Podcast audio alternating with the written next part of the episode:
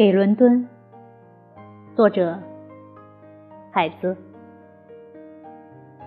马克思、维特根斯坦两个人来到伦敦，一前一后来到这个大雾弥漫的岛国之城，一个宏伟的人。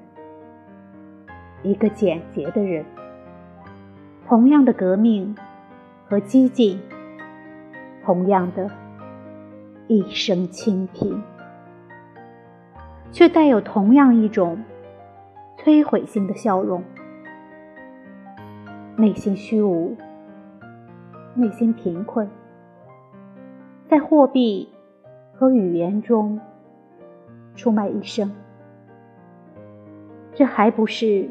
人类的一切呀，石头，石头，卖了石头，买石头，卖了石头，换来石头，卖了石头，还有石头，石头还是石头，人类